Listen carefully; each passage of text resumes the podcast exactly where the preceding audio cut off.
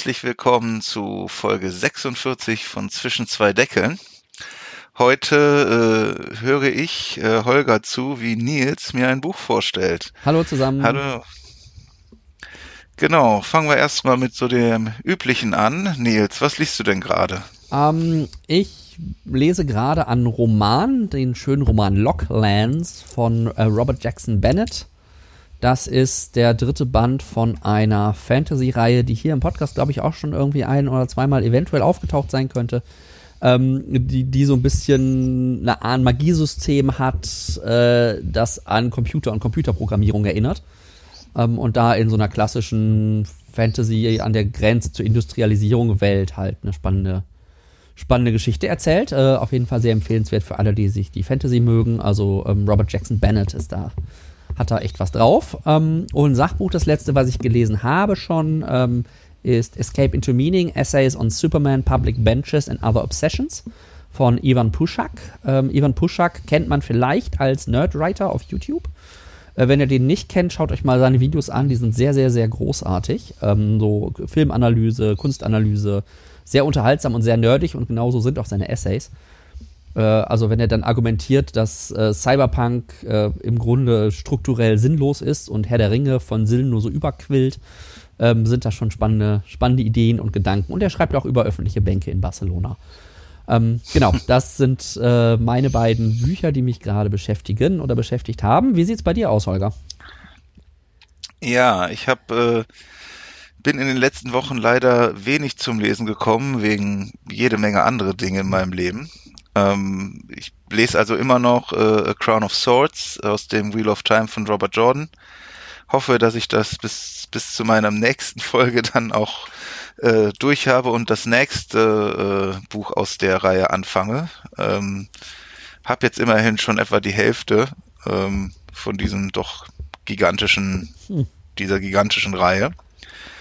Ansonsten ähm, Sachbücher habe ich in letzter Zeit eher als Hörbuch gehört. Da äh, höre ich im Moment äh, The Life-Changing Science of Detecting Bullshit von John Pret Petrocelli.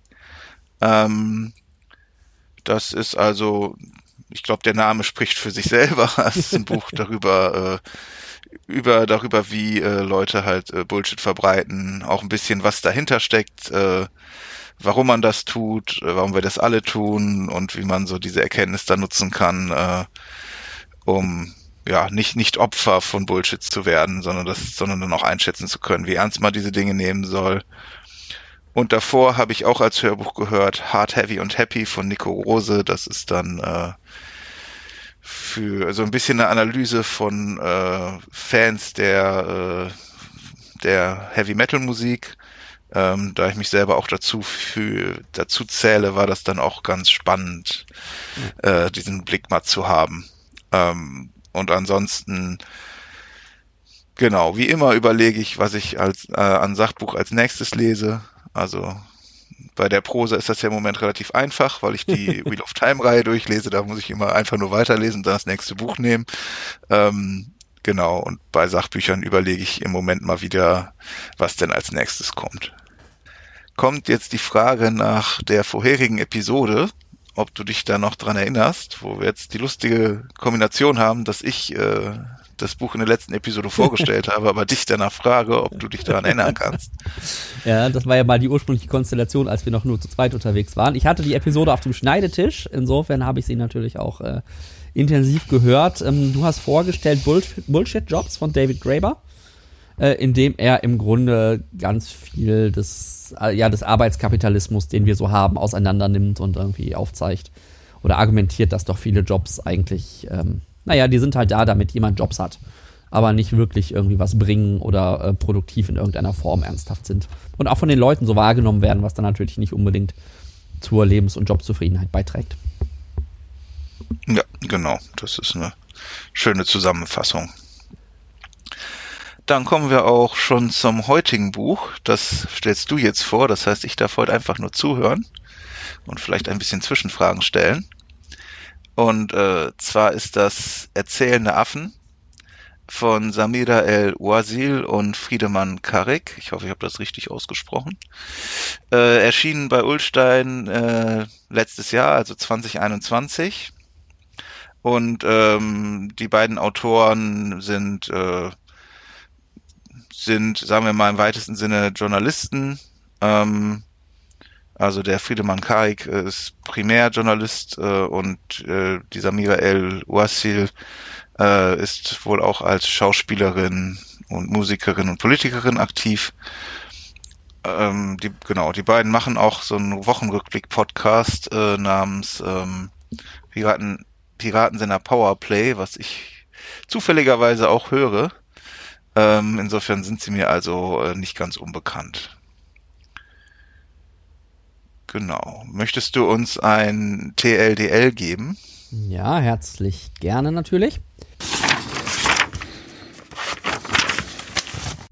Samira El-Wassil und Friedemann Karich bieten einen Überblick über die Theorie von Narrativen und den klassisch westlichen Narrativ der Heldenreise. Sie zeigen dann, wie diese und andere narrative Strukturen unsere heutige Gesellschaft prägen, uns gerade im Umgang mit der Klimakatastrophe jedoch massiv hemmen.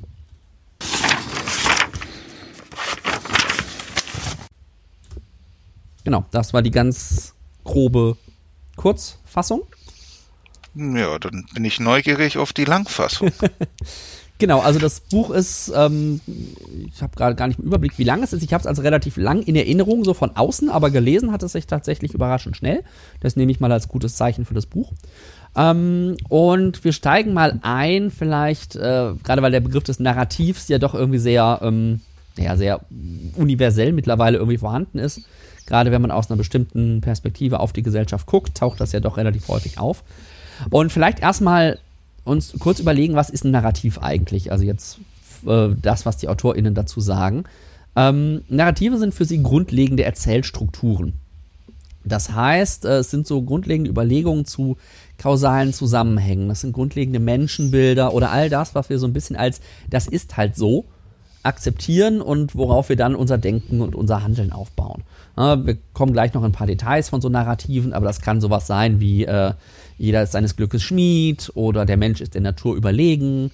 Und was da eben deutlich wird, ist, dass solche Narrative nicht wahr sein müssen, also sie müssen nicht faktisch stimmen, um akzeptiert zu werden und damit wirkmächtig zu werden. Also das ist ein ähm, ganz wichtiger Punkt, den man bei dieser ganzen äh, Diskussion immer im, im, Hinterkopf halten muss, ob etwas faktisch wahr ist, ist erstmal sekundär relevant dafür, ob es ein relevanter, ob es irgendwie einen Effekt hat, ob es eine Wirkung hat. Und da merkt man ja, ja gerade auch schon, dass das nicht unbedingt ein positiver Effekt sein muss. Ja, ich glaube, in der Politik und im Zeitgeschehen hat man im Moment auch genug Beispiele dafür. Genau, ja.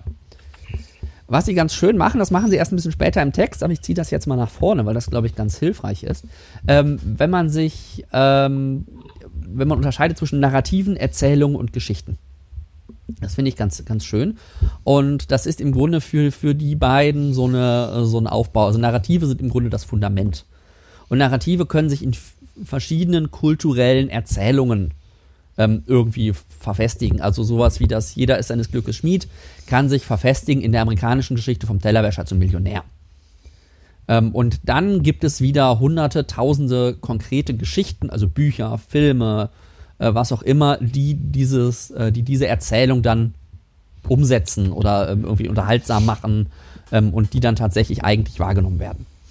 Hm, das ist vielleicht nochmal, um das auch sich nochmal vor Augen zu führen, wie fundamental solche Narrative eigentlich sind. Also die sind auch oft eher abstrakt. Ähm, sie halten diese Trennung dieser drei Ebenen nicht im ganzen Buch komplett durch, ähm, aber ich glaube, es ist ganz hilfreich, sich das im Hinterkopf zu haben, um diese Struktur ähm, sich anzuschauen.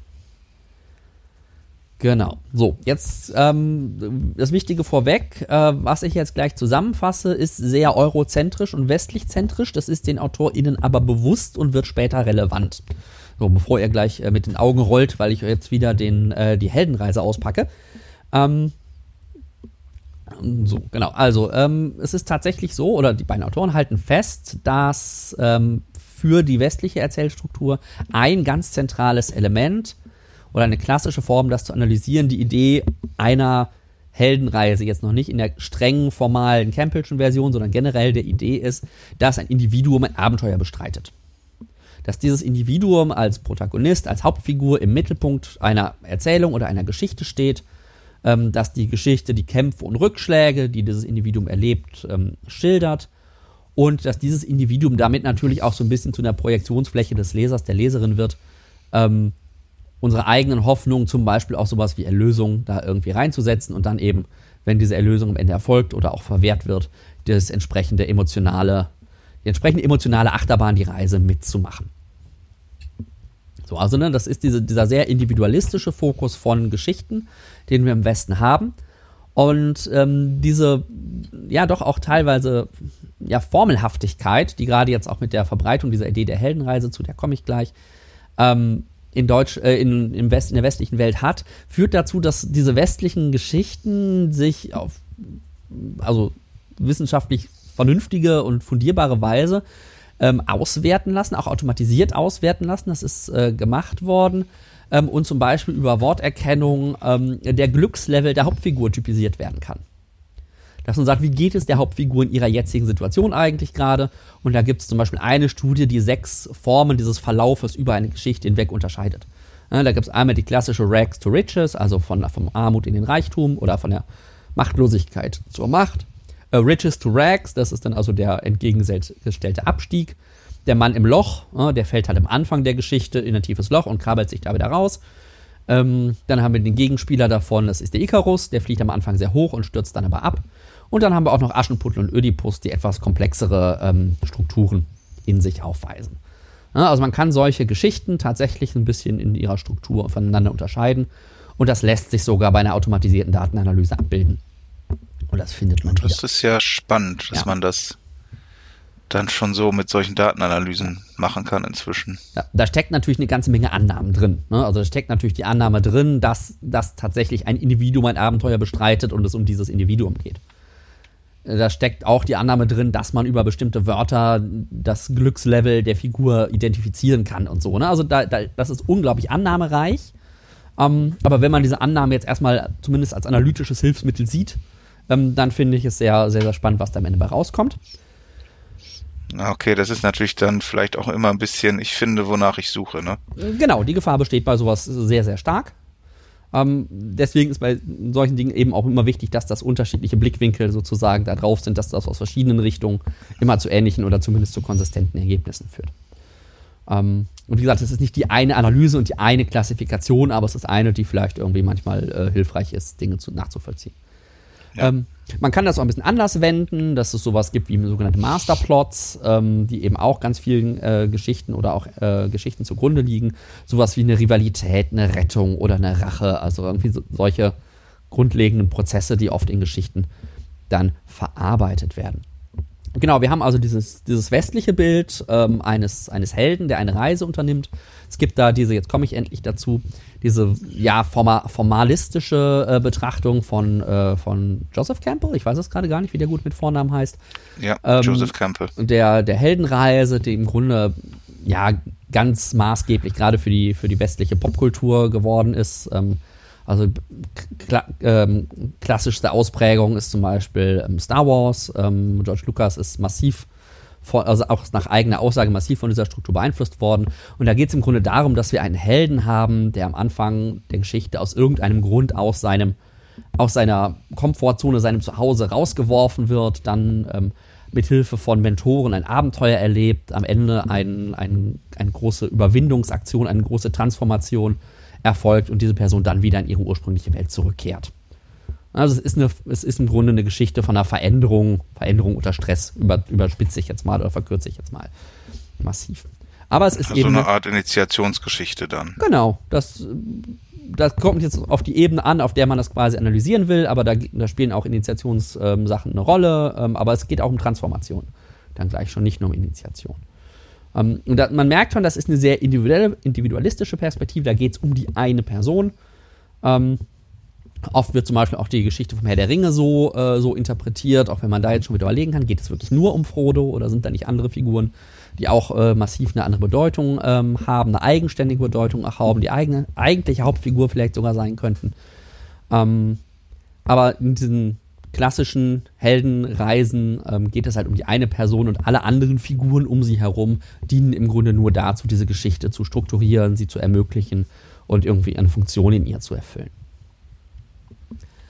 So, so viel vielleicht noch mal kurz zum, äh, zur Heldenreise vorneweg, weil dieses, dieses Motiv des Helden, des Individuums, das irgendwie die Welt verändert, ähm, das wird uns nachher, wenn wir uns konkrete ähm, Narrative angucken, wird uns das wieder über den Weg laufen. Treten wir nochmal einen Schritt zurück. Gehen wir mal ins Theoretische. Warum gibt es sowas wie Geschichten überhaupt und was haben wir davon? Ähm, das ist jetzt ne, immer so ein bisschen, bisschen spekulativ, wenn man irgendwie über Frühzeit und die Wertung des Menschen als Menschen irgendwie äh, redet. Das ist bei den beiden Autorinnen nicht anders, aber ich finde es durchaus ähm, hilfreich, so darüber nachzudenken oder mit den Perspektiven, wie sie das tun. Ähm, sie sagen erstmal, dass es, Geschicht, dass es Geschichten sind, die es uns ermöglichen, eine chaotische Welt in Abfolgen zu bringen die es uns ermöglichen, irgendwie Ordnung zu schaffen. Und wenn wir diese Abfolgen und diese Ordnung dann sogar als Kausalität begreifen, also das passiert A, passiert weil B, ähm, dann erlaubt es uns eventuell sogar eine aktive Kontrolle über den Ablauf der Welt. Ja, weil wir irgendwie diese, den Ablauf und diese, diese Kausalität, diese Zeitlichkeit ne, oft vertauscht oder verwechselt, ist nicht immer dasselbe, ähm, sehen und dann sagen, okay, wenn A, dann B, und das ist natürlich ein Wissen, was ich später nutzen kann und was ich vor allen Dingen auch als Wissen oder als Erfahrung unabhängig von Zeit und Situation kommunizieren kann. Also was ich anderen vermitteln kann, ohne dass die diese Erfahrung unbedingt selbst machen müssen. Ja, wer jetzt irgendwie äh, Kinder erzieht oder irgendwie unterrichtet, weiß, dass das selbst die Erfahrung machen immer noch der beste Lehrmeister ist. Ähm, aber über Geschichten und das Erzählen können wir es zumindest vorbereiten oder wenn wir Glück haben, trifft das trotzdem auf offene Ohren.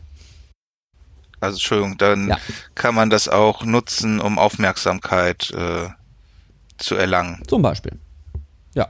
Um auf bestimmte Dinge hinzuweisen. Also sie gehen dann so weit und äh, ziehen das irgendwie auf Jagdberichte von, äh, von, von, von, von Frühzeit, Frühzeitmenschen, wie auch immer man sie nennt. Ähm, von Frühzeitmenschen, die halt von der Jagd zurückkehren und berichten, äh, wie sie einem einem Tier nachgesetzt sind äh, und dabei über den See, den zugefrorenen See gelaufen sind und ähm, dass dieser Bericht stattfindet, heißt halt, diese Person war bei der Jagd wohl erfolgreich oder hat, hat die Flucht überlebt ähm, und der See ist zugefroren, über den kann ich laufen. Sprich, da steckt ganz viel Information drin über die Welt, die ich dann vielleicht später, wenn ich selber in eine ähnliche Situation gerate, ähm, nutzen kann. Hm. Also ist dann sozusagen die Idee, dass sich das der Geschichtenerzählen rausgebildet hat bei den Menschen, weil es ein guter Weg ist, Informationen weiterzugeben. Und jetzt eine, eine Gruppe, die Geschichten erzählt hat, hatte dann einfach einen Überlebensvorteil gegenüber einer, die keine erzählt hat. Ich weiß nicht, ob sie es so explizit so ähm, evolutionär wenden, aber im Grunde genauso, ja. Okay. Ähm, das ist der erste Punkt. Der zweite Punkt, den sie noch machen, den ich auch ganz spannend finde, ähm, ist jetzt wenig, weniger auf die Werdung des Menschen als Menschen, sondern eher was das Thema unsere Identität, also jetzt auch wieder der individuellen Identität angeht. Ja. Ähm, da sagt sie eben, dass wir ja auch sowas haben wie ein Erzähler in unserem Kopf, der kontinuierlich unser Handeln kommentiert. Ja. Ne, also so, ähm, der irgendwie sagt, ne, da hast du jetzt aber Mist gebaut oder ach, wie konntest du nur und ähm, das merkt man ja alleine schon so. Ich will das ja eigentlich nicht, aber ich habe es trotzdem gemacht. So, ja, aber wenn ich das nicht will, wer ist denn dieses Ich, das das nicht will und wer ist dieses Ich, das gemacht hat? Also da ist ja auch so eine Erzählerstruktur irgendwie mit dabei. Ähm, und dieser Erzähler gibt uns so ein bisschen das Gefühl einer kohärenten Lebensgeschichte. Das heißt, der blickt ja. zurück auf das, was wir getan haben und versucht daraus irgendwie eine kausale Struktur zu bauen, die zu dem führt, was gerade ist. Und das ist, eine, das ist im Grunde eine Hauptfigur einer Geschichte, wie alle anderen Hauptfiguren von Geschichten auch. Aber mit der können wir uns natürlich besonders gut identifizieren und das, wenn man jetzt äh, ins Extrem in der Interpretation geht, führt dann dazu, dass wir uns überhaupt erst als Individuum wahrnehmen, so als, als etwas mit einer Identität. Ja. Und diese Identität muss dann vor widersprüchlichen Informationen, vor Dissonanzen geschützt werden, ähm, damit die Geschichte irgendwie hält, damit sie nicht auseinanderbricht und wir dann irgendwie kognitiv ein Problem kriegen. Mhm. So, all diese Narrative, gerade auch die Narrative, die so dem Erzähler in unserem Kopf irgendwie vorgeben, äh, was er denn so erzählen könnte, sind natürlich auch wieder kulturell geprägt.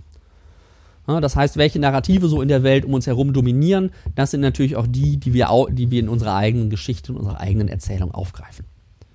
weil das eben so die grundlegenden Kausalzusammenhänge bereitstellt, ähm, wo wir sagen, okay, das ist das, was wir verstehen, was wir akzeptieren als eine Geschichte. Ist das mhm. klar geworden? Mm, ja, ich denke schon. Gut. Ähm, was da noch ganz, ganz gut ins Spiel kommt, gerade mit dieser gesellschaftlichen Dominanz von, ähm, von Narrativen, ähm, ist es ganz spannend, nochmal auch äh, zu gucken, welche Rolle Signalwörter in diesem Kontext spielen.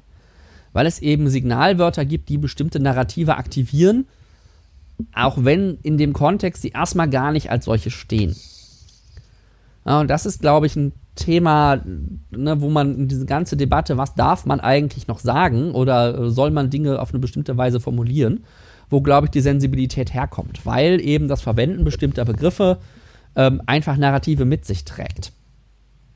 Und diese Narrative können sich auch verschieben. Ne? Ich sage nur sowas wie Querdenker.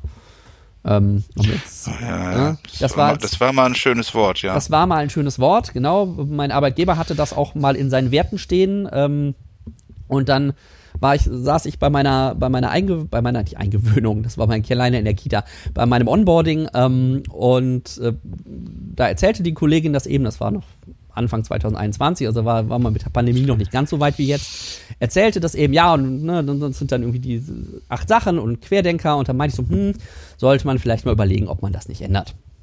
Haben wir mittlerweile auch geändert. Also so ändern sich auch die Bedeutung von Begriffen und gleichzeitig andere, äh, andere Begriffe wie, ähm, was das Thema ähm, Karl May hatten wir, den, ähm, den Indianer, den sage ich jetzt mal, ähm, oder das N-Wort, die tragen halt einfach eine Menge mit ähm, die dann aktiviert werden. Ein Beispiel, was die Autoren bringen, was ich auch sehr schön finde, ist ähm, der große Fehler von Barack Obama bei seiner Gesundheitsreform, das Ding Affordable Care zu nennen. Mhm. Weil dieses Affordable, ja. das Narrativ unterstützt, dass Gesundheit eine Ware ist und nicht Menschenrecht. Ja. So, und schon bist du, wenn du, wenn du mit dem Begriff Affordable Care, auch wenn er natürlich inhaltlich stimmt und richtig ist und wir leben im Kapitalismus und da ist Affordable eine gute Sache, ähm, aber er triggert halt weiter das Narrativ, Gesundheit ist eine Ware. Und es ist immer über das Affordables kommunizieren. Also wie, wie viel kostet es denn jetzt? Ob es gar nichts kosten sollte, ist dann erstmal offen. Ja, beziehungsweise wo die Kosten getragen werden. Ja. Genau, ja. Ob, was es das Individuum kosten sollte, so. Äh, und nicht das, das Kollektiv. Und da kommt dann eben, ne, was, was wir ja auch jetzt in der aktuellen Diskussion immer haben, dieser Begriff der Dog Whistles auch her. Also einen Begriff zu verwenden, um damit ein Narrativ zu aktivieren, was diejenigen verstehen, die das Narrativ kennen. Ja, was dann natürlich dann auch irgendwie dazu führt, dass sich äh, teilweise dann Diskussionen entwickeln, die für jemanden, der so ein bisschen außerhalb der diskutierenden Gruppe steht, dann auch möglicherweise recht albern erscheinen. Ja. Weil man einfach nicht, nicht auf diese Dog Visits oder diesen Code so stark reagiert. Ne? Also genau geht mir manchen, bei manchen Diskussionen auch so, wo ich dann denke, ja, warum streitet ihr jetzt so groß drüber, ne? Ja. Also. Genau, aber da sind halt Narrative hinter und ähm, die können eben durch diese, durch einzelne Wörter aktiviert werden und auch sehr versteckt aktiviert werden. Und das kann man eben auch strategisch nutzen. Es ist nicht behauptet, dass das jeder, der es macht, auch tut. Also. Ja. Also jetzt gerade diese aktuelle Winnetou-Diskussion kommt mir persönlich ein bisschen so vor, als wäre die ein bisschen herbeigeführt. Äh, die ist definitiv von den Kritikern herbeigeführt. Also es ging ja um nichts. Es ging ja nur darum, dass ein Buch nicht veröffentlicht ja. wird, was irgendein Autor zu irgendeinem Film geschrieben hat. Und wer Bücher, wer Romane zu Filmen kennt, weiß, dass das wahrscheinlich nicht schade darum ist, dass das Buch nicht veröffentlicht worden ist. Ähm, also auch. Ja, aber ich glaube, beide Seiten äh, erscheinen auf mich da. Aber gut, das ja. ist eine andere Diskussion. Genau. Ähm, aber ne, also genau über diese Narrative geht es eben. Ne? Aber da, auch, auch, da, auch da ist ja ein Narrativ entstanden. Ne? So das Narrativ, man darf ja nichts mehr sagen oder wegen jeder Kleinigkeit äh, wird jetzt werden jetzt Dinge verboten. Also im technischen Normalfall nie verboten, aber jemand entscheidet sich, sie nicht zu veröffentlichen. Ähm, und auch das ist eben genauso so ein narrativer Trigger, der dann gleich ganz, ganz viel mit sich trägt. Ja. So, und das bringt uns jetzt auch so ein bisschen auch von der Theorie weg zu dem, wie Narrative in unserer heutigen Welt so unterwegs sind. Und das Erste, was, was die AutorInnen da machen, was ich auch sehr schön finde, sehr treffend finde, ähm, ist zu beschreiben, wie diese, dieses, diese eigene Geschichte, die man sich selber erzählt, ähm, und die die Identität prägt durch das Internet und vor allen Dingen die sozialen Medien kontinuierlich externalisiert wird. Das heißt, wir erzählen diese Geschichte, ist nicht nur diese Stimme in unserem Kopf, sondern wir erzählen diese Geschichte auch im Grunde die ganze Zeit der ganzen Welt. Über mhm. passende mediale Formate, ähm, und sie ist ständig unter, äh, unter Beobachtung. Wir müssen sie ständig ne, per performen, also wir müssen ständig irgendwie in der Perform Performance zeigen, dass wir das tun. Ähm, sie kann kritisiert werden, äh, sie, sie ist immer irgendwie angreifbar. Ähm, Gerade auf so einer Plattform wie Twitter ist das mit den Angriffen ja auch immer so eine Sache. Ähm, und lässt sich dadurch natürlich auch leicht mobilisieren und instrumentalisieren. Was wir jetzt ja auch in vielen Bereichen leider aktuell oft erleben. Ähm, gleichzeitig mhm. ist diese Identität, die wir erzählen, ähm, so ne, nach Marshall McLuhan, The Medium is the Message, natürlich auch ganz stark von dem geprägt, ähm, was die Formate uns anbieten, wie wir sie präsentieren können. Also auf Instagram zum Beispiel muss ich die, diese Geschichte, meine eigene Geschichte irgendwie visuell kommunizieren. Wenn ich jetzt aber meiner Geschichte nicht visuell irgendwie, ne, wenn die jetzt nicht gerade, weil ich koche oder weil ich, äh, weil ich Kunst mache, irgendwie einen, einen automatischen visuellen Charakter hat, ähm, ist es unglaublich schwierig, muss ich da irgendwie diesen visuellen Charakter reinkneten, auch wenn der vielleicht gar nicht zu mir gehört oder gar nicht zu mir passt. Ja. Äh, und dadurch prägen diese Formate dann auch wieder die, äh, die Geschichten, die man über sich selbst erzählen kann und haben dadurch einen sehr, sehr großen Einfluss. Ja. Die Möglichkeit, die ich habe, ähm, was aber auch immer schwieriger wird, sind so alternative oder zersplitterte Identitäten. Das heißt, dass ich über unterschiedliche Accounts auf unterschiedlichen Plattformen unterschiedliche Identitäten kommuniziere. Ähm, das ist aber auch ein Thema, ähm, was im Internet immer schwieriger wird. Einfach weil alles immer gleich irgendwie vorfindbar und verlinkbar ist. Sprich, ähm, wenn irgendwie eine Verbindung zwischen diesen Identitäten herstellbar ist, über einen gleichen Benutzernamen, über eine E-Mail-Adresse oder über irgendwelchen inhaltlichen Informationen, dann ist es eben auch ganz schnell so weit, dass diese Verbindung auch hergestellt wird. Und dass diese Identitäten, die ich eigentlich aus guten Gründen getrennt halten möchte, halt zusammenfließen. Und das erschwert dann natürlich auch bestimmte Dinge, weil es ja eigentlich so ist. Also ich würde sagen, klassisch unterscheidet man ja eigentlich schon verschiedene Identitäten. Mhm. Also ich denke, die meisten Leute sind bei der Arbeit anders, als wenn sie ihr Hobby betreiben und nochmal anders, als wenn sie in ihrer Familie unterwegs sind. Und mhm.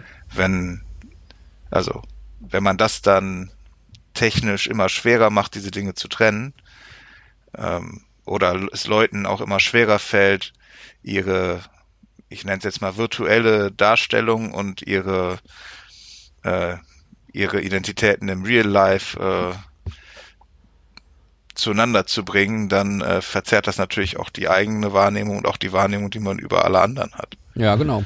Oder was man überhaupt sich traut zu tun, also jetzt auch ohne eine, eine mediale Repräsentation. Erstmal, weil man halt weiß, das wird irgendwie medial repräsentiert werden. Mhm. Das waren ja auch die schönen ähm, Momente, die wir gerade so in den Wahlkämpfen, wann war das, äh, in den 2010er Jahren, doch ab und an mal hatten, als die PolitikerInnen noch, sich noch nicht so bewusst waren, dass irgendwie das, das Hinterzimmertreffen im Kleingärtnerverein halt auch im Internet landet und entsprechend bewertet wird. Da hatten wir ja auch zwei, dreimal oder mehrfach die Situation, wo dann irgendwie Aussagen in den, ja, im vorgeblich Privaten getroffen wurden oder im kontrolliert öffentlichen getroffen wurden, die dann doch ins große öffentliche, ins Massen, in die Massenmedien eingedrungen sind, was sie halt vor 30 Jahren noch nicht wären im Normalfall. Naja. Und wenn dann bestenfalls über Hören sagen. Ähm, und nicht als Videoaufzeichnung. Gut, was wir auch haben, das finde ich auch noch einen schönen Begriff, den die beiden etablieren, ähm, weil wir eben gesagt haben, ne, es gibt auch Narrative, die wirken, von denen wir eigentlich wissen, dass sie nicht wahr sind, ähm, aber trotzdem geglaubt werden. Und da greifen die beiden einen Begriff aus, den ich eigentlich bisher eher aus der, äh, aus der Literatur oder gerade aus der fantastischen Literatur kenne. Das ist die Idee des Suspension of Disbelief. Also so, ich bin bereit, das zu glauben, obwohl ich eigentlich weiß, dass es Unsinn ist.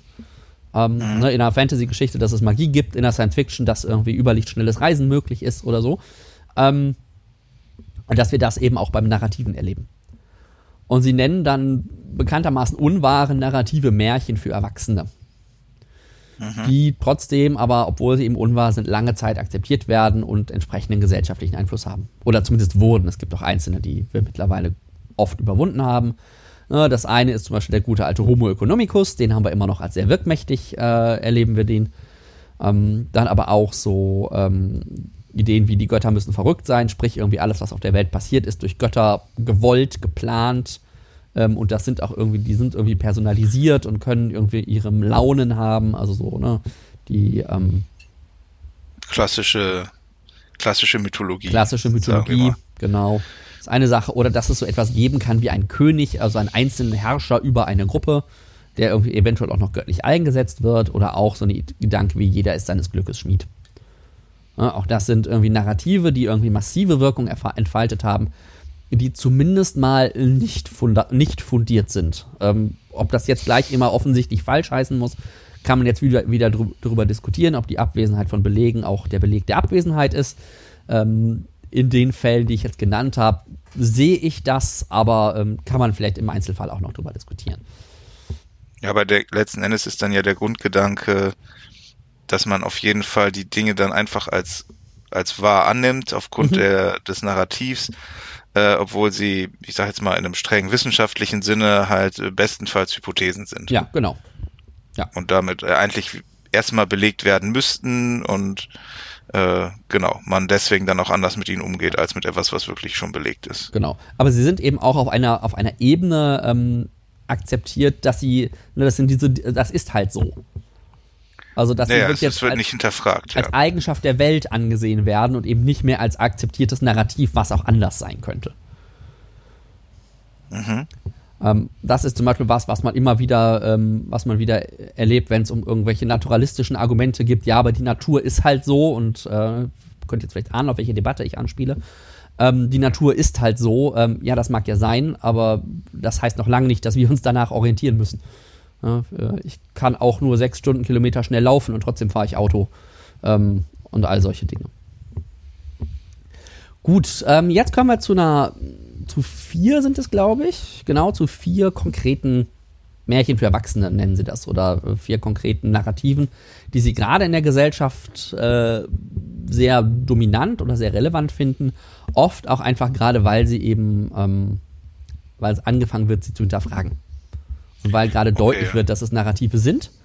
Ähm, aber trotzdem sehr, sehr fundamental. Das erste, was sie aufgreifen, ist das Thema Faschismus. Was ist das, also abgesehen von tötet Menschen, unterdrückt sie, äh, das eigentliche Problem am Faschismus aus einer narrativen Perspektive? Ähm, das finde ich eigentlich ganz schön, dass sie, dass, dass sie feststellen, dass der Faschismus keine eigene positive Erzählung hat sondern nur sich immer nur identifiziert über den übermächtig erscheinenden Feind, der bezwungen werden muss. Und wie dieser übermächtig erscheinende Feind bezwungen werden kann, ist im Grunde egal. Also nicht im Sinne von egal, sondern im Sinne von, ähm, es ist alle, alle Mittel wert, ihn zu bezwingen. Und sie nennen das pragmatisch relativistisch. Also so, was hilft, können wir nutzen. Und was, was hilft in dem Fall ist halt, den, den, ähm, den Feind zu bezwingen. Dadurch bildet sich kein theoretischer Kern, aber es kann sich auch kein literarischer Kanon irgendwie etablieren, weil halt alles irgendwie möglich ist, wenn es nur dazu dient, den Feind zu bezwingen. Ähm, und was ich auch ganz schön finde, ist, dass der Faschismus im Grunde eine, Verkehrung vornimmt, weil er vor allen Dingen auf äh, Menschen dadurch mobilisiert, dass er Menschen anspricht, die sich als Antagonisten in einem gesellschaftlichen Konflikt wahrnehmen. Also nicht als die Guten, sondern die sich als die Bösen wahrnehmen, denen etwas passiert ähm, und denen das Gefühl gibt, wieder handlungsmächtige Protagonisten zu werden. Also Sie sagen wirklich, dass, dass Leute, die dem Faschismus, äh, ja, ich sag mal, die sich von ihm verführen lassen, dass die selber schon das, das Bild von sich selber haben, dass sie die Bösen in der Geschichte sind. Ja, ich, ja, andersrum, dass sie das Bild haben, dass sie als die Bösen wahrgenommen werden. Okay, okay. Ja, also Dann, das, das merkt man ja jetzt zum Beispiel in ne, sowas wie der ganzen Vogue- und Cancel-Culture-Diskussion, merkt man ja genau diesen, diesen Twist. Die gesellschaftlich Mächtigen, die sich als die gesellschaftlich Schwachen wahrnehmen äh, und sich wieder ermächtigen durch, äh, äh, durch irgendwie eine politische, politische Ab Abwertung anderer Gruppen oder den Aufbau von Feinden. Ähm, das ist ja, wobei ich jetzt sagen würde, dass natürlich gerade in diesem Zusammenhang da bestimmte Gruppen auch schaffen, Leute, denen es objektiv gesehen nicht gut geht mhm. oder die zumindest Angst davor haben, dass sie, ich sag mal, wirtschaftlich äh, absinken, dass die auch stark dann von aktiviert werden. Ja. Ähm, Ne, also wo ich sagen würde, die haben schon schon echte Sorgen, auf ja, ja, die nicht natürlich. echt reagiert wird. Und das wird dann ausgenutzt ja. von äh, ja, ich, ich nenne sie jetzt mal Demagogen, ja. ne, von denen wir ja leider in unserem Land auch einige haben. Da bin ich, bin ich voll bei dir. Also das, äh, das, da würden sie auch, auch nicht widersprechen. Also dieses als Antagonisten wahrgenommen, als, als Leute, die machtlos sind, die nicht handlungsfähig sind, ähm, denen die Welt passiert, die keinen eigenen keine eigene Wirkmächtigkeit in die mhm. Welt hin haben, sozusagen. Ja. Oder das Gefühl zumindest haben. Das ist ja auch wieder der wichtige, der wichtige Unterschied. Ähm, ja, das ist richtig. Und da eben aber dann die Versprechung mit sich bringt, ähm, ihr könnt wieder, ihr, ihr werdet wieder wer. Ne? Was ist denn America First? Oder Make America Great Again? Das sind doch genau diese, diese Wendungen. Ne? Wir sind nicht mehr great, ich mache uns wieder great. Ähm, das ist zum Beispiel so ein, so ein Turn. Ja, und bei dem, was dann wirklich an der Politik gemacht wird, ne, das hilft dann denen, denen es schlecht geht und die, die entsprechend gewählt haben, hilft ihnen am Ende aber eigentlich gar genau. nicht. Ne? Ja, das, ist, ist äh, das Narrativ. Ja. Ah, das war so ein bisschen der, der, ihr, ihr, Kernpunkt zu dem Thema Faschismus oder die, wie sie es nennt, die ewige Verführung von rechts. Ähm, was ich auch ganz schön finde, ist, dass sie ähm, zum Beispiel auch mal einen kulturellen Unterschied zwischen den USA und Deutschland aufzeigen, ähm, auf Grundlage von was, was ein Autor, den ich mir jetzt gerade nicht gemerkt habe, Deep Story nennt. Also das ist im Grunde das Narrativ, was sowas wie einer nationalen Identität ähm, ganz stark zugrunde liegt, was eben so, eine, so ein nationales Selbstverständnis stark äh, dominiert. Und das ist in den USA halt dieses Aufstiegsversprechen. Ja, dass, ja. dass die treuen, geduldigen Amerikaner in einem christlichen Utopia aufsteigen können und Erfolg, Erfolg haben werden. So, ja. ne? Man merkt schon auch, dass mit diese, dieser christliche Aspekt dabei, ähm, wo, diese, wo das aktuell verortet ist, ganz stark. Ähm, und dann merkt man vielleicht auch, warum sowas wie Gleichstellungsprojekte, also Affirmative Action in den USA oder auch ähm, Minderheitenschutz ähm, oder ähm, für diskriminierte Gruppen irgendwie Ausgleichsversuche ähm, so ein bisschen als so illeg illegitimes Vordrängeln erscheinen. Weil wir warten doch jetzt hier, ich bin doch der treue, geduldige Amerikaner, der christlich lebt und jetzt irgendwann bin ich auch mit meinem Aufstieg dran. Und wenn der Schwarze jetzt da an mir vorbeiläuft, der erst seit 20 Jahren in den USA lebt, dann ist das nicht in Ordnung. Ne? Das ist so ein bisschen dieser, dieser Widerspruch zu dieser zu der Deep Story, dieses Aufstiegsversprechen, ähm, dass, äh, dass, dass sich da, das da zutage tritt und einfach zu, zu einem Konflikt führt. So. Aber das zeigt dann ja auch so eine gewisse Schizophrenie in der Sicht, weil es natürlich dann eigentlich so ist, dass für den, der mich überholt, gilt ja diese Story genauso. Ne? Und das ja. Aufstiegsversprechen ist ja nicht, jeder schafft es, sondern jeder kann es schaffen. Ja. Und ne, aber klar, es ist natürlich für mich dann schwieriger zu sagen, oh, ne, der ist wohl fleißiger als ich oder was auch, was auch immer, ne, ja, sondern einfacher zu sagen, der hat jetzt irgendeinen illegitimen Vorteil. Gut, ich meine, so, so Gleichstellungsprojekte wie Quoten bei, bei Universitätsaufnahmen oder so, das sind natürlich auch manifeste Vorteile. Die, die sind auch nicht, da kommt man jetzt in eine andere Diskussion, die sind jetzt auch erstmal aus einer Gleichstellungsperspektive nicht illegitim oder auch legal nicht illegitim, aber sie sind ja eben aus dieser Erzählung, also sie, sie schildern das ja. so ein bisschen bildlich, einer großen Warteschlange, die sich vor dem Berg des Aufstiegs an, anstellt. Also wirken sie natürlich, wenn man da drin steht, erstmal, oder können sie wirken als ein wieso, wieso drängelten der sich vor. Ja, aber. Der soll sich schön hinten anstellen. Ja, mein, mein Punkt ist dann aber eher, dass das Problem dann ja vielleicht eher äh, daran liegt, dass es überhaupt diese Warteschlange gibt ja, und genau. nicht, wie wir jetzt die Reihenfolge in der Warteschlange lösen. Ja, genau. Ähm, die deutsche Deep Story ist, äh, sieht ein bisschen anders aus. Da identifizieren sie, das ist natürlich auch immer super vereinfacht und holzschnittartig, das geht gar nicht anders. Ähm, eine sehr preußische Grundgeschichte ja, des Geistes und des Gehorsams. Also im Grunde der angepassten Pflichterfüllung ohne den Willen zu großer Veränderung. Mhm. Ähm, ja, und wenn man so auf die heutige Zeit guckt, ähm, ja, ich sehe das irgendwie.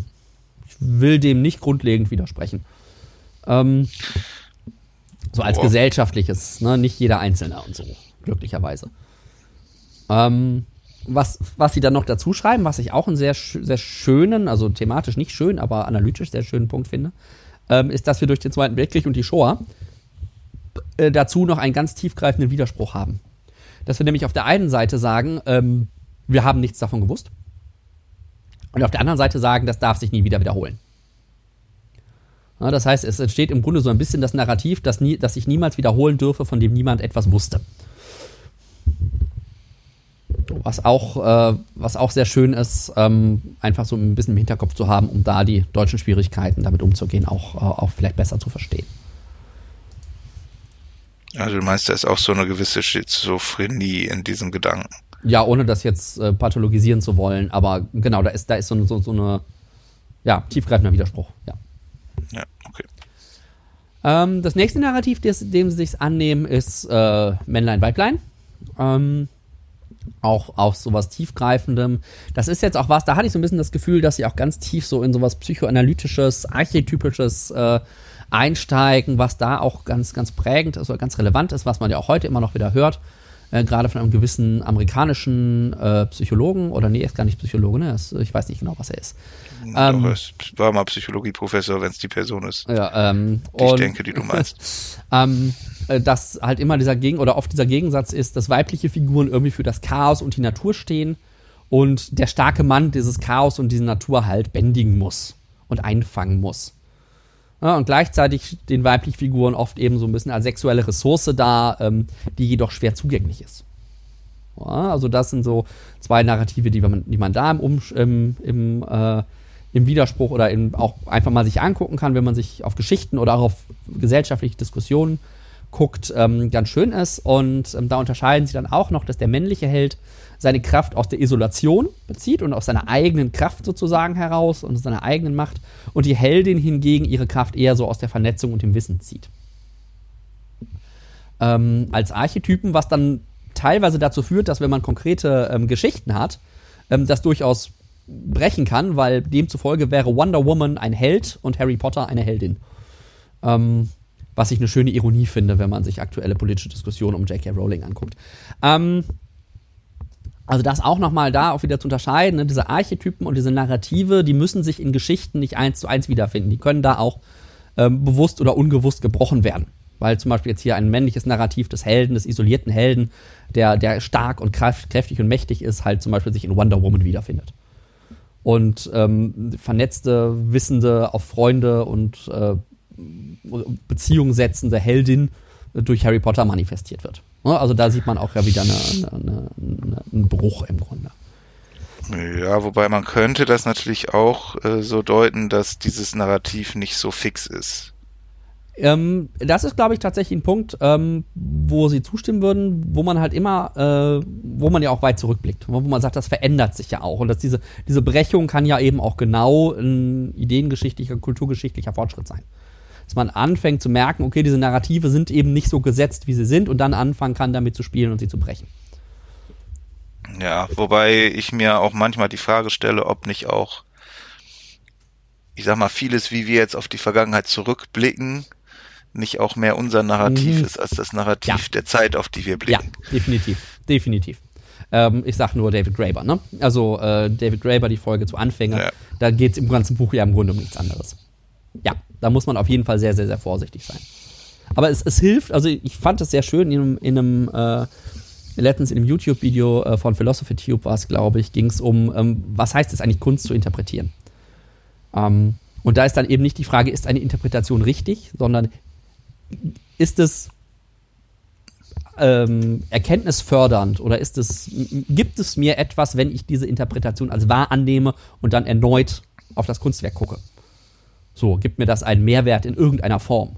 Ähm, und das finde ich hier tatsächlich auch dann zu sagen, okay, wir gucken jetzt mal so, als gäbe es diese Archetypen und dann sehen wir, ach, das wird gebrochen. Und es gibt ja auch Indizien dafür, dass die so existieren, aber so einfach wie so oft war es wahrscheinlich nie. Das stimmt. Ähm, was sie dann auch noch ganz schön machen, das hätte man vielleicht auch vor bei der Heldenreise ansprechen können, was glaube ich auch tatsächlich nochmal ist, was man sich sehr bewusst machen muss. Gerade wenn es darum geht, äh, um so Diskussionen, welche Gruppen sind denn eigentlich im Literaturbetrieb äh, irgendwie repräsentiert, ähm, ist, dass man es im Grunde auch als Privileg verstehen muss, äh, so etwas machen zu können, wie seinen Schutzraum zu verlassen, um eine Heldenreise zu erleben. Das ist ja eine Diskussion, die gerade so in äh, Kreisen von äh, von BehindertenaktivistInnen immer mal wieder aufkommt, ähm, so dieses, ja, verlass mal deine Komfortzone und so, ähm, dass das ja immer äh, impliziert, dass die Komfortzone tatsächlich so, äh, so bequem und gemütlich ist, dass man da tatsächlich so einfach raus könnte. Ähm, was halt aber im Grunde ein Privileg ist. Ja, weil man zum Beispiel jetzt als der Held weiß, dass man zurückkehren kann, weil man die Kraft hat, ähm, äh, weil Frodo seine Füße hat, dass er, dass er aus dem äh, Auenland sich rausbewegen kann. Überhaupt nur. Ja, also, dass man das auch immer noch eine Perspektive ist, die man so ein bisschen im, im Blick haben muss. Oder weil er, Na gut, er muss eigentlich damit rechnen, umgebracht zu werden, ne? Ähm, aber das weiß er vielleicht am Anfang das noch nicht. Das Risiko gibt es ja. Aber das weiß er vielleicht am Anfang noch nicht. Ah, also, ja, also dass man quasi sagt, äh, es ist ein Privileg, die Heldenreise antreten zu können. Genau. Weil es Menschen gibt, die quasi schon den ersten Schritt aus verschiedensten Gründen nicht machen können. Und ja, das ist dann ja auch eine Frage der Inklusion auf allen Ebenen. Ne? Also körperliche Möglichkeiten, aber ich meine auch ganz banal äh, ähm, gesellschaftliche Chancen, finanzielle Möglichkeiten, also wirtschaftliche Chancen. Ja. Und wenn solche Geschichten halt als Geschichten nicht erzählt werden, weil sie nicht ins Heldenreiseschema passen, ähm, dann fehlt halt das Wissen darum oder auch das, die gesellschaftliche Akzeptanz, wenn Geschichten halt anders aussehen. Ich meine jetzt nicht Geschichten als Romane, sondern Geschichten als echte Lebensgeschichten. Ja, aber das ist, ist dann sozusagen, äh, wenn wir jetzt äh, Sozialhilfeempfänger irgendwie nur in irgendwelchen komischen RTL2-Shows zeigen, äh, wo sie im Prinzip als Lacher aufbereitet werden. Genau. Dann äh, haben wir gar nicht die Geschichte wirklich zu verstehen, welche welche Herausforderungen das System ihnen stellt und verstehen auch nicht, wie schwer es für sie ist, überhaupt aus diesem System rauszukommen. Genau. Und sie haben auch selber keine Geschichte, die sie nutzen können, um sich, ich sag mal, um ihre Selbstwirksamkeit da zu verstärken. Genau, genauso. Ja, okay. Ja. Verstanden. Ja. Das letzte Thema, was Ihnen von diesen Geschichten jetzt auch so nur von der, von der Tiefe der Analyse, glaube ich, äh, mit Abstand am, am nächsten liegt, also den AutorInnen jetzt, ist um, unser Umgang mit der Klimakatastrophe ähm, wo sie erstmal so ein bisschen äh, diagnostizieren, dass es uns unglaublich schwer fällt, den Narrativ zu fassen. Einfach, ja. weil er nicht in unsere etablierten narrativen Strukturen passt. Weil es nicht den einen großen Bösewicht gibt, der irgendwas tut und den man verhindern muss, wie wir es jetzt zum Beispiel im, im Ukraine- oder im Russland-Ukraine-Krieg haben. Ähm, da ist, da ist die, die Rolle des Antagonisten sehr klar zugeteilt. Ähm, Im Thema Klimakatastrophe ist das schwierig. Ja? Wir können da nicht irgendwie, wir sehen da keine direkte Geschichte drin in unseren klassischen Narrativen. Wir nutzen sie vielmehr jetzt in der Popkultur oder auch in der Literatur halt so ein bisschen als, ja, gerade wenn es um die Konsequenzen geht, so ein bisschen als Hintergrundfolie für etablierte Plots. Ne, wir erzählen halt eine, Liebesgesch mhm. eine, Liebesgeschichte in der Welt der Klimakatastrophe oder wir erzählen einen Thriller oder was auch immer oder eine Rachegeschichte oder eine, eine Erlösungsgeschichte, aber eben nicht die Geschichte des Klimawandels sozusagen oder der Klimakatastrophe, sondern nur Geschichten vor dem Hintergrund der Klimakatastrophe. Ähm, da fand ich auch noch einen schönen Punkt, den sie machen, dass wir, uns das deswegen so schwer fällt, weil sie einfach real ist ähm, und wir deswegen uns so schwer lustvoll von ihr, äh, distanziert lustvoll von ihr, mit ihr identifizieren können. Ja, wenn wir Hauptfiguren haben in Romanen, mit denen können wir uns identifizieren, wir wissen aber gleichzeitig auch, ja, was dem jetzt passiert, das hat nichts mit mir zu tun. Die Klimakatastrophe ja. ist so allumfassend, dass es alles mit, alles mit uns allen zu tun haben wird. Ähm, und sie bietet eben, was ich gerade schon sagte, nicht diese Pro- und Antagonisten, um die sich so eine klassische Heldenreise entwickeln könnte. Äh, Im Gegenteil, es gibt sogar zahlreiche gesellschaftlich etablierte Narrative, die dem erfolgreichen Kampf gegen die Klimakatastrophe sogar entgegenstehen.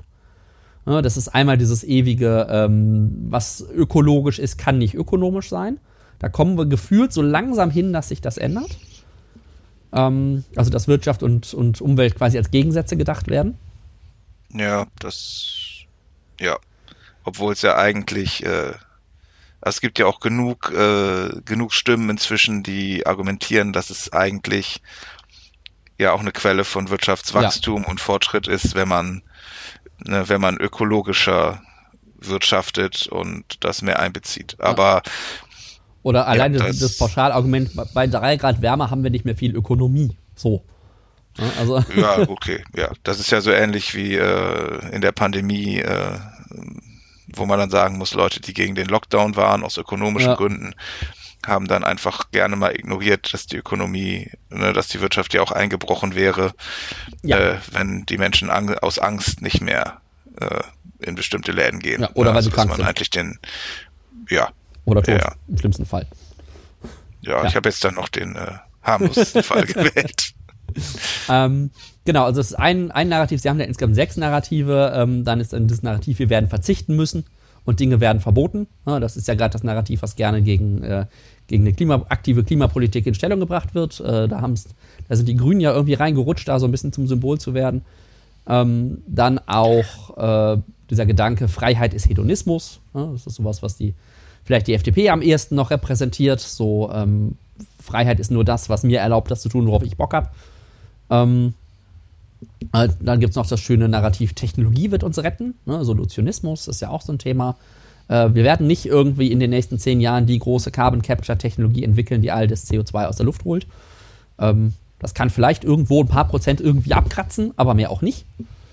Ja, das äh, dieses Argument, äh, Technologie wird uns retten, wird aus meiner Wahrnehmung auch sehr gerne von Leuten gebracht, die von der Technik dann eigentlich keine Ahnung ja, haben.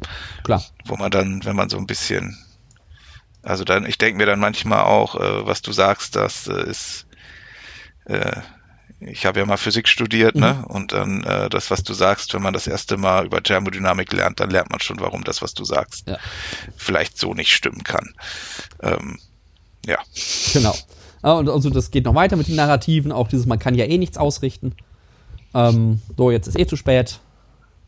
Äh, wie, wie sagte mal irgendjemand, ja, das ging von, ach so schlimm ist es nicht, zu, ähm, das, jetzt ist es eh zu spät, ging erschreckend schnell. Ähm, ähm, und auch dieses Narrativ, was ja auch schon äh, im Grunde biblisch zurückgeht, macht euch die Erde untertan. Ne? Der Mensch ist der Herrscher über die Erde, der Mensch ist der Natur überlegen.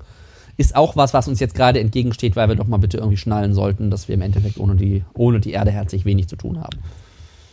Ja, beziehungsweise das ist ja was, was man eigentlich als Narrativ anders sehen kann. Ne? Und was, glaube ich, auch, auch einige äh, Christen, die dann eher für, dafür sind, was gegen den Klimawandel ja. zu tun, denke ich auch tun. Man kann ja genauso gut sagen, na ja, ich sag mal, ein guter König, der kümmert sich ja, ja.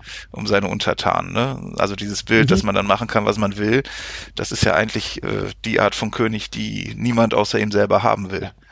Genau, also das ist jetzt die perfekte Überleitung, weil das dann auch tatsächlich der Punkt, den, den die AutorInnen auch machen, ähm, dass sich im Grunde all diese Narrative auch positiv wenden lassen. Ja, weil man sie im Grunde oft auch als Antagonisten interpretieren kann und wo man dann sagen kann, wenn sich jetzt die Menschen so als eine eng verbundene, aktive In-Group gegen dieses Unrecht stellen, dann entsteht irgendwie eine Heldenreise. Mhm. So, wenn wir das jetzt in unsere narrative Struktur irgendwie packen müssen, damit wir es verstehen können.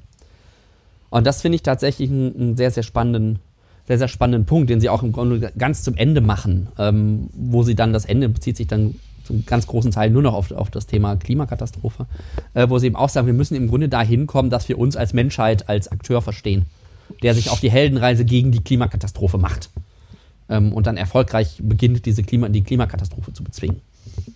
Ähm, und das finde ich ein sehr, sehr schönes Narrativ eigentlich. Ja. Was auch anschlussfähig sein könnte.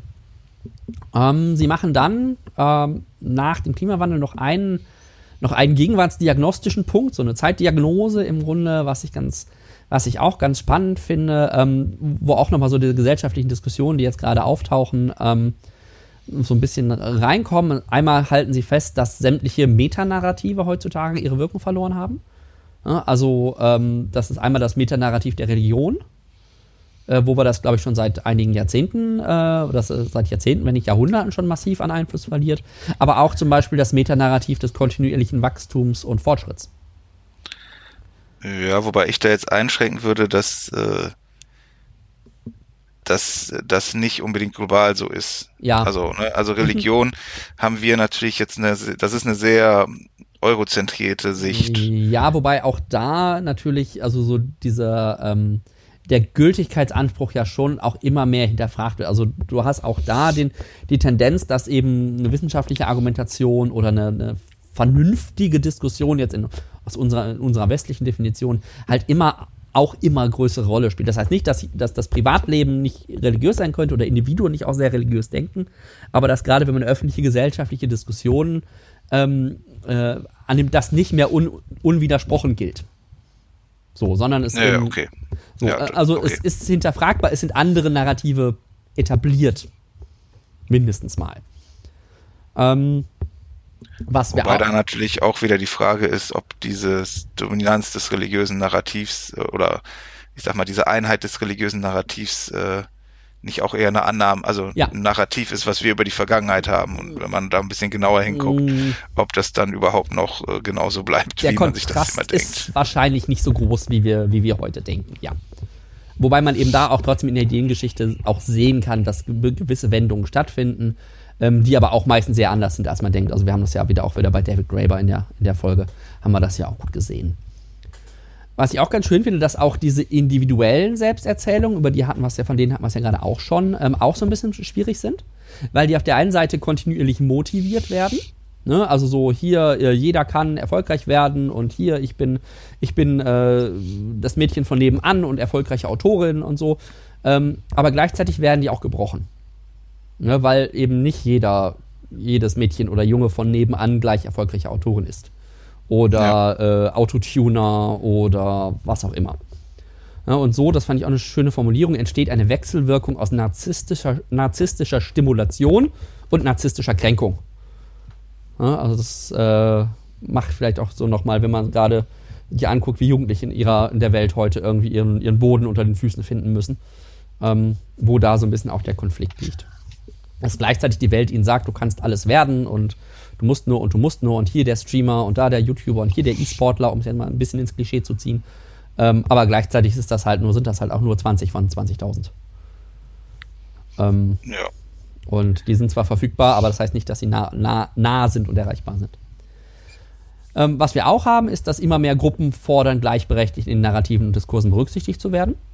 Ja, das ist, glaube ich, auch ganz, auch ganz schön. Ähm, da fand ich ein ganz, schön, ganz schönes Bild ähm, beziehungsweise da komme ich gleich zu, aber dieser, die Gruppen, die jetzt auch berücksichtigt werden wollen, ne, gleichzeitig sehen die Etablierten, die schon immer wie selbstverständlich da drin waren, auf einmal die Akzeptanz dieser Gruppen so als eine illegitime Identitätspolitik. Ne, was wollen die denn? Äh, unser Narrativ ist doch eh immer schon für alle. Und also, nee, ist es halt nicht. Aber das ist halt ein Angriff auf, auf eigene Identität, auf eine bestehende narrative Ordnung und führt halt zu entsprechenden Reaktionen. Ja, wobei ich sagen würde, ne, dass man könnte, also dass, dass bestimmte Narrative schon in der Theorie breit genug sind, dass man da alle mit reinnehmen kann. Mhm, ja. Die Frage ist halt, ob es passiert. Ne, das ist ja, wenn man sich jetzt so die amerikanische Geschichte anguckt, ne, da ist diese Grundidee äh, aus der Unabhängigkeitserklärung, ne, die, die dann ja heute breit auf alle gedeutet wird, die mhm. aber eigentlich gar nicht so gemeint war. Genau, ja. Ne, und ich glaube, das ist mit vielen Narrativen die wir haben, so, dass man durchaus die ausbreiten kann und dann alle, alle eingeschlossen werden können. Aber das äh, ist eben nicht natürlich gegeben. Ja. Und man muss dann auch, auch darüber reden, wo es noch nicht gegeben ist. Ähm, ne, und wie man das dann ändern kann. Weil es natürlich dann auch sein kann, dass manche Gruppen nicht, nicht jedes Narrativ dann komplett mitgehen wollen. Das ist ja auch ja, ich, aber das ist ja genau der, der Punkt. Ne? Also wenn, wenn, die, wenn, die, wenn die Gesellschaft, die dominante gesellschaftliche Gruppe sagt, äh, wir haben Gleichberechtigung und dann kommt eine kleine Gruppe daher und sagt, äh, nee, habt ihr nicht, dann ist das eben genau ein Angriff auf das Narrativ. Ja. Und der wird halt, hatten wir gerade, das ist eng mit Identität verknüpft, der wird halt, äh, wenn der Angriff stärker wird, wird auch die, Reaktion, die Verteidigungsreaktion stärker. Ja. So. Wo man sich ja auch bei manchen Sachen fragt, ob es nicht sozusagen äh, von den Verteidigern schlauer wäre, zu manchen Dingen einfach nichts zu sagen. Ja. Das ist dann, ne, da sind wir dann auf einer anderen Ebene, nicht mal auf einer narrativen Ebene, da sind wir dann auf einer konkreten Diskursebene. Ähm, aber ja. auch da hilft es natürlich im Hintergrund, diese Narrative im Blick zu haben. Ähm, und sich ja. nicht immer nur auf das zu verlassen, was jetzt der, die Wortbedeutung des Gesagten sozusagen ist. Ähm, was wir dann als letzten Punkt noch haben, ist die Dominanz individualistischer Narrative. Ne? Also im Grunde diese ganze Idee der individuellen Heldenreise, die einfach dazu führt, dass wir ähm, individuelle Hebel ne, bis ins letzte Detail ausleuchten. Also wie kann man zu Hause CO2 sparen, äh, ökologischer Fußabdruck, all diese Dinge, während kollektive und gesellschaftliche Perspektiven oft außen vor bleiben. Ja, und es ist ja sogar so, dass äh, gerade die Gruppen, die kein Interesse daran haben, die gesellschaftliche Diskussion zu führen, dann das gerne auf versuchen, auf die individuelle Ebene zu genau. bringen. Das ist halt sehr, sehr anschlussfähig. Das funktioniert halt extrem gut. Ja, aber es, ne, es löst die Probleme letzten Endes nicht. Ja. Also da erinnere ich mich dran, dass äh, ein YouTuber mal ähm, mal eine mal sein äh, also sein CO2-Fingerabdruck getestet ja. hat und dann mal bei in dem entsprechenden Rechner alles auf den niedrigstmöglichen Wert gestellt hat, ja. der geht und festgestellt hat, dass er dann immer noch einen riesigen Wert ja. hatte. Ne? Also mhm. dass genau. äh, sein Handlungsspielraum halt gar nicht so groß ist. Schön. Ne? Also es gibt ein bisschen Handlungsspielraum, ne? aber einfach es gibt da ein Limit und es ist natürlich im Interesse der äh, ja, der Industrie, die äh, jetzt CO2 verbraucht und wie das möglichst auf den Einzelnen abzuschieben, ja. äh, weil sie dann ich sag mal, weitermachen kann. Ja. Ähm, während es natürlich eigentlich Probleme sind, die man nur auf, auf gesamtgesellschaftlicher Ebene lösen kann und mhm. wo der Staat dann halt auch, auch solche Industrien regulieren muss. Ne? Ja. Weil, ja, anders geht's halt nicht. Ne? Ich kann halt nur bedingt beeinflussen, wie der Strom erzeugt wird, den ich verbrauche. Mm, ja. Ne? Also ein bisschen schon, aber nicht komplett. Ne? Und da muss der Staat dann die Rahmenbedingungen ändern, damit mein Stromverbrauch dann CO2-freundlicher wird, jetzt als ein Beispiel. Ja, definitiv. Gut, dann bin ich auch mit meiner Buchvorstellung soweit durch. Dann äh, löse ich dich mal mit, äh, mit dem vielen Reden ab, indem ich mal sage, was mir so eingefallen ist. Mhm. Ähm, also mir ist dann natürlich der Klassiker äh, Joseph Campbell, Hero with a Thousand ja. Faces, wo also diese Heldenreise letzten Endes herkommt. Mhm. Dann ist mir generell zum Thema Klimawandel ist mir das Buch Heißzeit äh, von Mojib Latif eingefallen, mhm. der also noch einmal so ne, über Auswirkungen äh, des Klimawandels äh, geht. Ähm, dann, ich hatte, das hatte ich glaube ich schon ein paar Mal erwähnt, äh, bei, wo mir Bücher eingefallen sind, die Science of Discworld Reihe von äh, Terry Pratchett mit äh, zusammen mit ähm, Ian Stewart und äh, Bob Cohn, wenn ich mich gerade nicht vertue. Ähm, einfach weil da schon in dem ersten Buch kommt da dann dieses Konzept des Narrativums vor, mhm. was dann als Unterscheidung zwischen der Discworld und unserer Welt äh, so ein bisschen rausgearbeitet ja, wird, dass in der Discworld ist also dieses, diese Erzählung halt eine Naturkraft ist und in unserer Welt nicht. Ja. Ähm, und gerade so, äh, gerade im zweiten Band, da geht's auch sehr viel um so die Macht von Erzählungen und kleinen Details und äh, genau, das ist dann so ein Gedanke, der mir gekommen ist. Außerdem dann noch, äh, ich habe es am Anfang schon erwähnt, die Autoren haben auch einen, so einen Wochenrückblick als Podcast, mhm. ähm, der meistens auch recht hörenswert ist. Äh, wo sie es auch bewusst so machen, dass sie meistens drei Themen auswählen und dann über diese Themen ein bisschen ausführlicher diskutieren, mhm. ähm, während andere Wochenrückblicke teilweise halt schon versuchen, möglichst viele Themen immer reinzupacken, ja. machen sie das äh, ein bisschen anders. Sie beziehen sich da auch, auch hin und wieder mal auf das Buch, das heißt, so dieser Gedanke der Erzählung, der kommt da auch vor. Ähm, den, genau, das finde ich auch ganz spannend und äh, für Leute, die jetzt Interesse haben, äh, generell den Autoren mehr zu folgen, ist das vielleicht die einfachste Möglichkeit. Ähm, genau, das sind so die Sachen, die mir jetzt äh, dazu spontan eingefallen sind. Okay, danke dir. Ich hatte natürlich den Vorteil, dass ich mich ein bisschen darauf vorbereiten konnte. Ähm, ich habe einiges, gerade gar nicht mal so viele Bücher oder nicht nur Bücher, sondern auch an Artikeln, die ich in letzter Zeit gelesen habe. Ähm, bevor wir damit anfangen, aber erstmal fallen mir noch zwei zwischen zwei Deckeln Folgen, ähm, die erstmal relativ naheliegend sind. Das ist einmal äh, Folge 25, Narrative Wirtschaft von Robert J. Schiller. Also da geht er ja im Grunde das ganze narrative Thema ähm, mal mit seinem Einfluss auf äh, wirtschaftliches Geschehen an. Ähm, das ist, glaube ich, perfekt komplementär im Grunde zu, äh, zu dem Buch hier. Und auch, äh, wo wir das auch ein bisschen drin hatten, diese narrative Ebene ist in Folge 3, Alles ist relativ und Anything Goes von John Higgs. Ähm, das ist eine Analyse, die ich mittlerweile zu einfach finde. Als ich die Episode gehört habe, fand ich sie noch spannender oder noch, noch zutreffender, als ich sie jetzt finde. Aber dem geht es auch ganz stark darum, wie wir im Grunde im 20. Jahrhundert versucht haben, irgendwie eine neue Erzählung zu finden. Ähm, als Menschen, als Westen, ähm, wie wir uns irgendwie in die Welt platzieren können. Äh, nach ähm, dem Zusammenbruch der Feudalordnung, nach der Explosion des wissenschaftlichen Fortschritts ähm, und auch nach den Ereignissen ähm, des Zweiten Weltkriegs. ähm, wie wir da irgendwie versucht haben, eine neue narrative Ordnung auch äh, zu etablieren. Er macht das, glaube ich, nicht ex explizit narrativ, ähm, aber das spielt er auch immer wieder mit rein.